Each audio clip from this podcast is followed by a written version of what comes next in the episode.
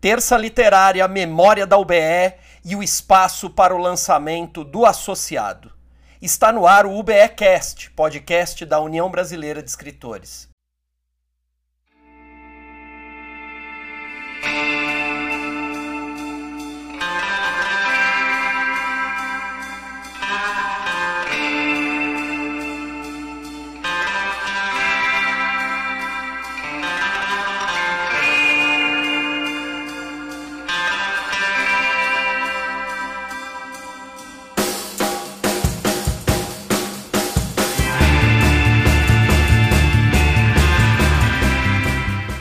Olá, escritoras, escritores, povo do livro e amantes da literatura.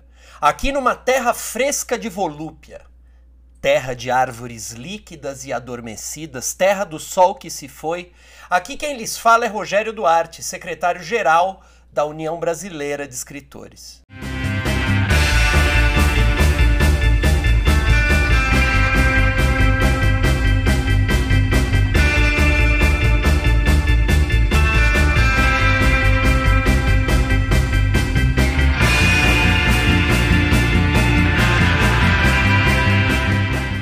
Presidente da UBE, Ricardo Ramos Filho, está surpreso com cursos que vendem maravilhas literárias duvidosas nas redes sociais.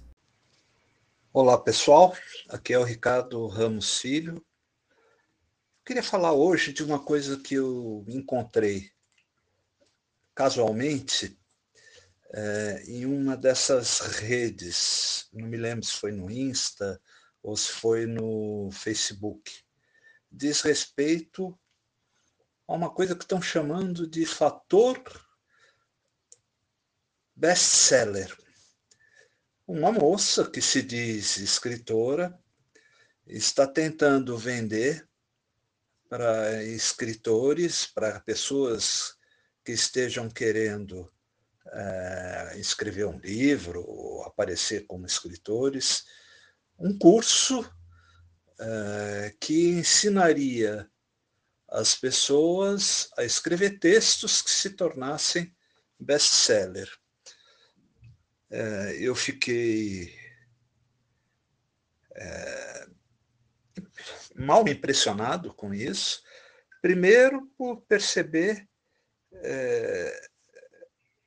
que essas fórmulas que capazes de pretensamente é, possibilitar com que livros sejam mais vendidos, estão começando a ser aventadas é, e, como possibilidades para serem vendidas. E segundo, com a ideia de que o que faz um, a qualidade do texto, o que faz um bom texto, seria é, a capacidade dele vender muito, dele atingir um público amplo, em detrimento da qualidade literária do, do texto, que a gente sabe é que nem sempre torna é, este texto mais vendável, mais, de, mais palatável para o grande público. É, é claro que a gente vive um momento, principalmente nas grandes redes, de muita gente, é, muita gente é, vendendo um gato por lebre, mas é, é impressionante como tem aproveitador por aí. Né? É, não, não acredito na possibilidade de que alguém que exista um fator best-seller e que alguém possa vender um curso que ensine um escritor a escrever um best-seller. Mais uma picaretagem. Um grande abraço.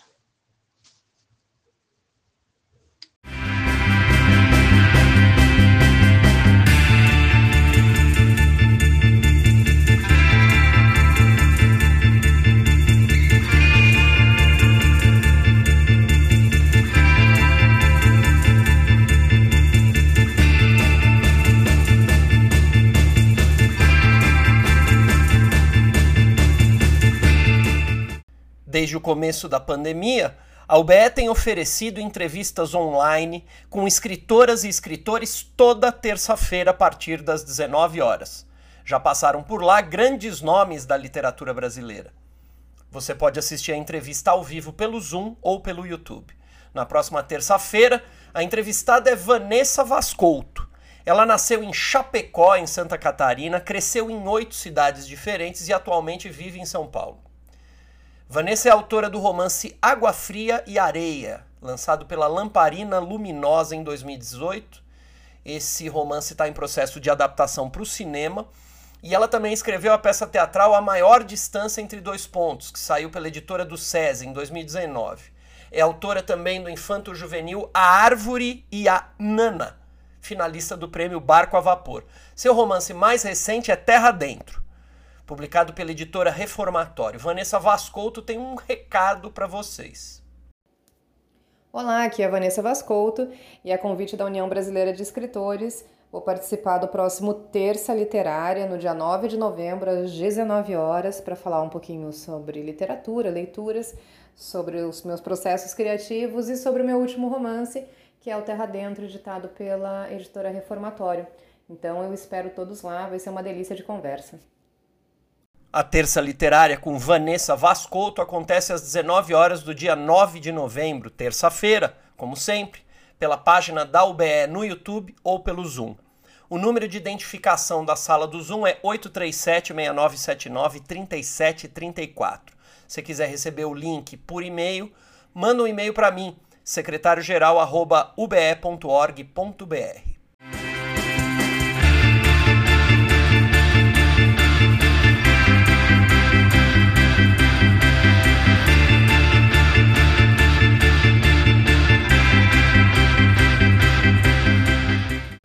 Estamos nos aproximando do fim do ano e a UBE continua em plena atividade. No dia 16 de novembro, a entrevistada da Terça Literária é Dalila Teles Veras, associada histórica da UBE. Em 23 de novembro, a conversa é com a jornalista e escritora Eliane Brum. No dia 30 de novembro, é, receberemos Sandra Trabuco Valenzuela, escritora e professora universitária. No mês de dezembro, as terças-feiras serão festivas. No dia 7, vamos receber a cartunista, a cartunista Laerte, que estará com a gente para receber o prêmio Jucapato. No dia 14 de dezembro, para encerrar o ano, vamos fazer uma festa eh, virtual e conversar com Carla Bessa, vencedora do concurso de contos Ana Maria Martins. Se você quiser receber essas e outras informações das atividades da UBE, manda um e-mail para mim, secretáriogeral@ube.org.br, que eu te coloco no mailing para você não perder nada do que estamos fazendo.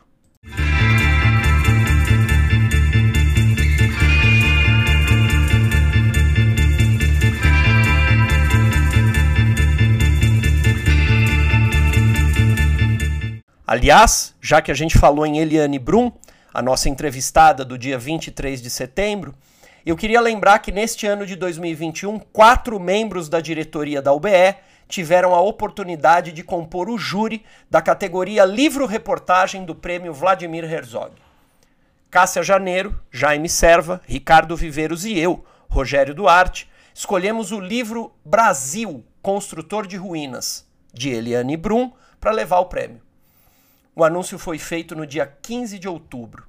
No próximo dia 23, quando conversarmos com Eliane Brum, nós vamos falar desse livro que venceu esse prêmio, Brasil Construtor de Ruínas, e vamos aproveitar para falar também do mais novo lançamento da autora, o ensaio Banzeiro Ocotó, que acabou de chegar às livrarias pela Companhia das Letras.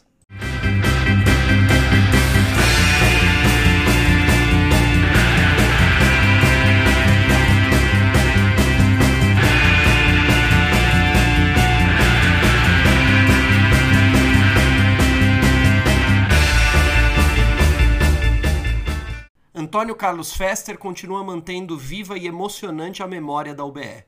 Hoje ele nos traz um livro muito especial, com textos de Paulo Vanzolini, Lígia Fagundes Teles, Ricardo Ramos, Antônio Romani, Carlos Drummond de Andrade, Ana Maria Martins e Rony Walter Jatobá. Por conta de uma conversa com Rony Walter Jatobá, fui rever o livro O Voo da Paz e encontrei diversos textos e autores, muitos ligados ao UBE, que me interessa estar tá repetindo aqui. O livro foi publicado em 1987, concebido e coordenado por Durval Rosa Borges.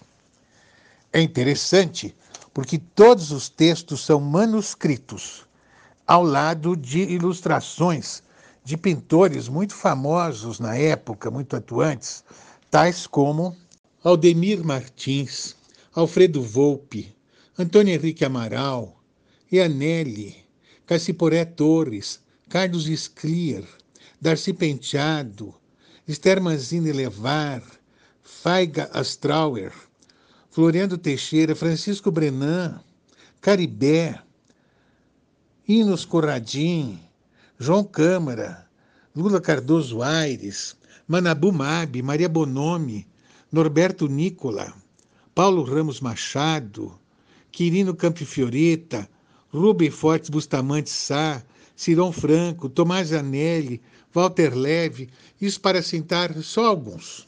Para Paulo Vanzolini, a paz não é a morte, não é o sono, não é a pausa, não é nada que contém ausências.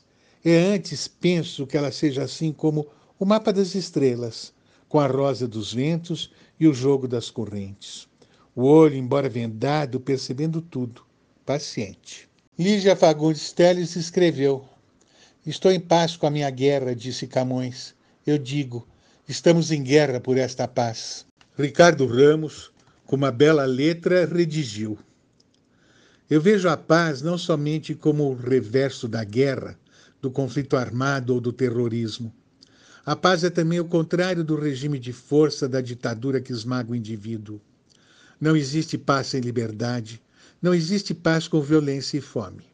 Eu associo a paz intimamente aos direitos humanos e à justiça social. Texto de 12 de setembro de 1986.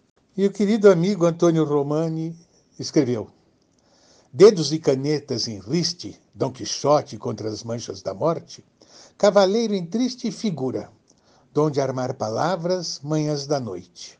O poeta sabe do tris, donde virão as hordas das rimas e morte, da paz em mãos funestas, donde desarmar, por nunca jamais desamar. Carlos Drummond de Andrade. As discussões políticas e filosóficas em torno da ideia de paz e sobre os meios de alcançá-la são infindáveis a bem dizer, apenas sofre um intervalo enquanto se travam as guerras, sempre mais fáceis de declarar. Entretanto, a chave do problema é teoricamente simples e pode ser encontrada no Antigo Testamento, Salmo 84, número 11. A misericórdia e a verdade se encontraram, a justiça e a paz se beijaram. Resumindo, o outro nome da paz é justiça. Na mesma linha, Ana Maria Martins. O abandono da política armamentista e um enérgico não à violência são caminhos urgentes e óbvios. Mas a paz que se pretenda real e duradoura há que ter como alicerce a justiça social, o respeito aos direitos humanos, a responsabilidade de cada indivíduo e a consciência de sua obrigação para com a sobrevivência do próximo são condições básicas para a manutenção da paz. Rony Walter Jatobá Nasci no pós-guerra, as crianças da minha idade brincavam, como no cinema, de mocinhos e bandidos fardados de verde oliva. Cresci e conheci sobre a busca desenfreada pelo poder. Conflitos mundiais e pequenas guerras, até familiares, deixaram rastro de ódio e milhões de vítimas. Hoje, mais do que nunca, andamos sobre o fio da navalha. Vem aí a hecatombe total? Não podemos perder tempo. A união, sem ambição, ódio, exploração e egoísmo, faz a paz.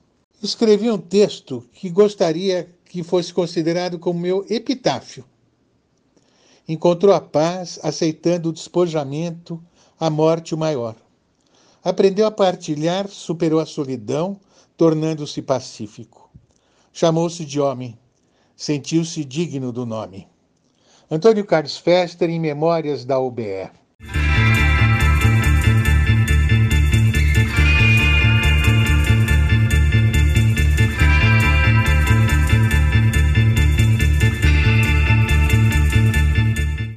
Dos objetivos do nosso podcast é dar espaço aos lançamentos dos nossos associados. Hoje quem fala conosco é o escritor José Roberto Toreiro, que está lançando o livro Castelos. O lançamento vai acontecer por meio de crowdfunding no site Catarse. Toreiro vai explicar para vocês como é que isso funciona. Olá, o meu nome é José Roberto Toreiro, eu sou escritor, tenho 58 anos, já fiz 52 livros e estou aqui para falar do uh, ah, 53, que se chama Castelos. Um breve histórico antes. É, o primeiro se chama Chalaça, é de, do distante ano de 1994, uh, fala sobre o secretário particular de Dom Pedro I.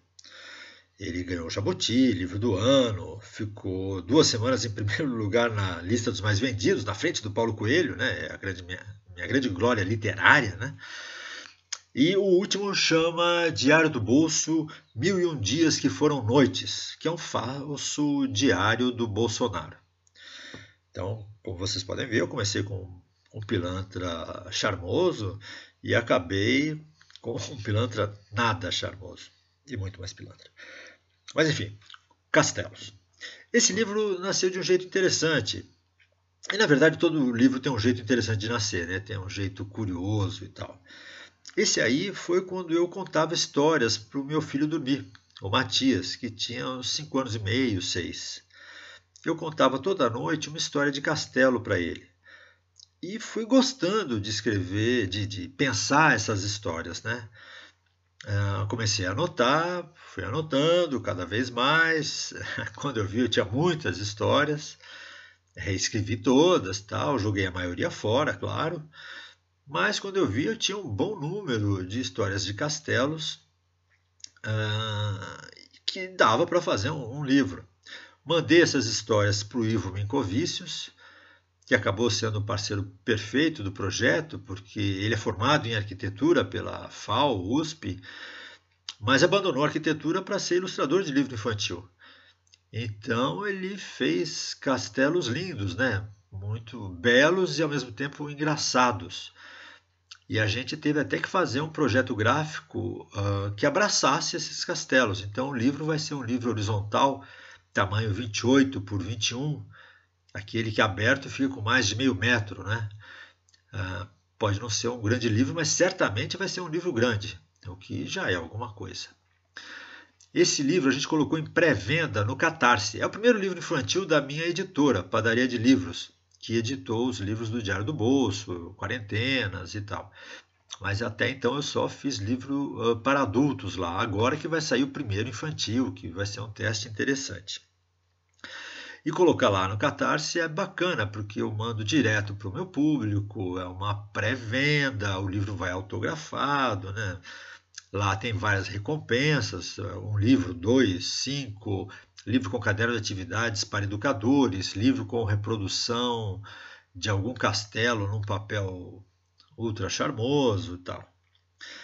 E também uh, no Catarse a gente fez uma coisa interessante que é oferecer a cada 100 apoios 10 livros para escolas públicas ou bibliotecas comunitárias. Então, espero que o livro chegue a bastante gente. Para participar, é só entrar no Catarse e procurar por Castelos. Né? Enfim, eu espero que, que, que vocês gostem do livro e que aceitem entrar nesses meus castelos. Um abraço para todo mundo. Tchau, tchau.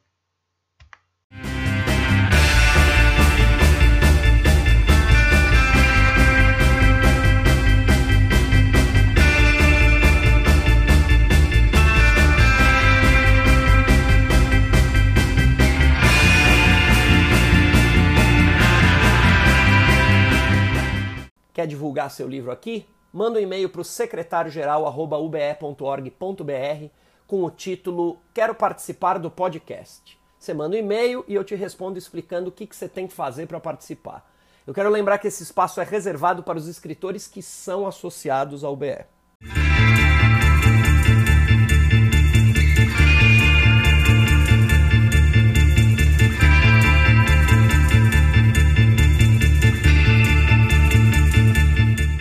Prestem atenção.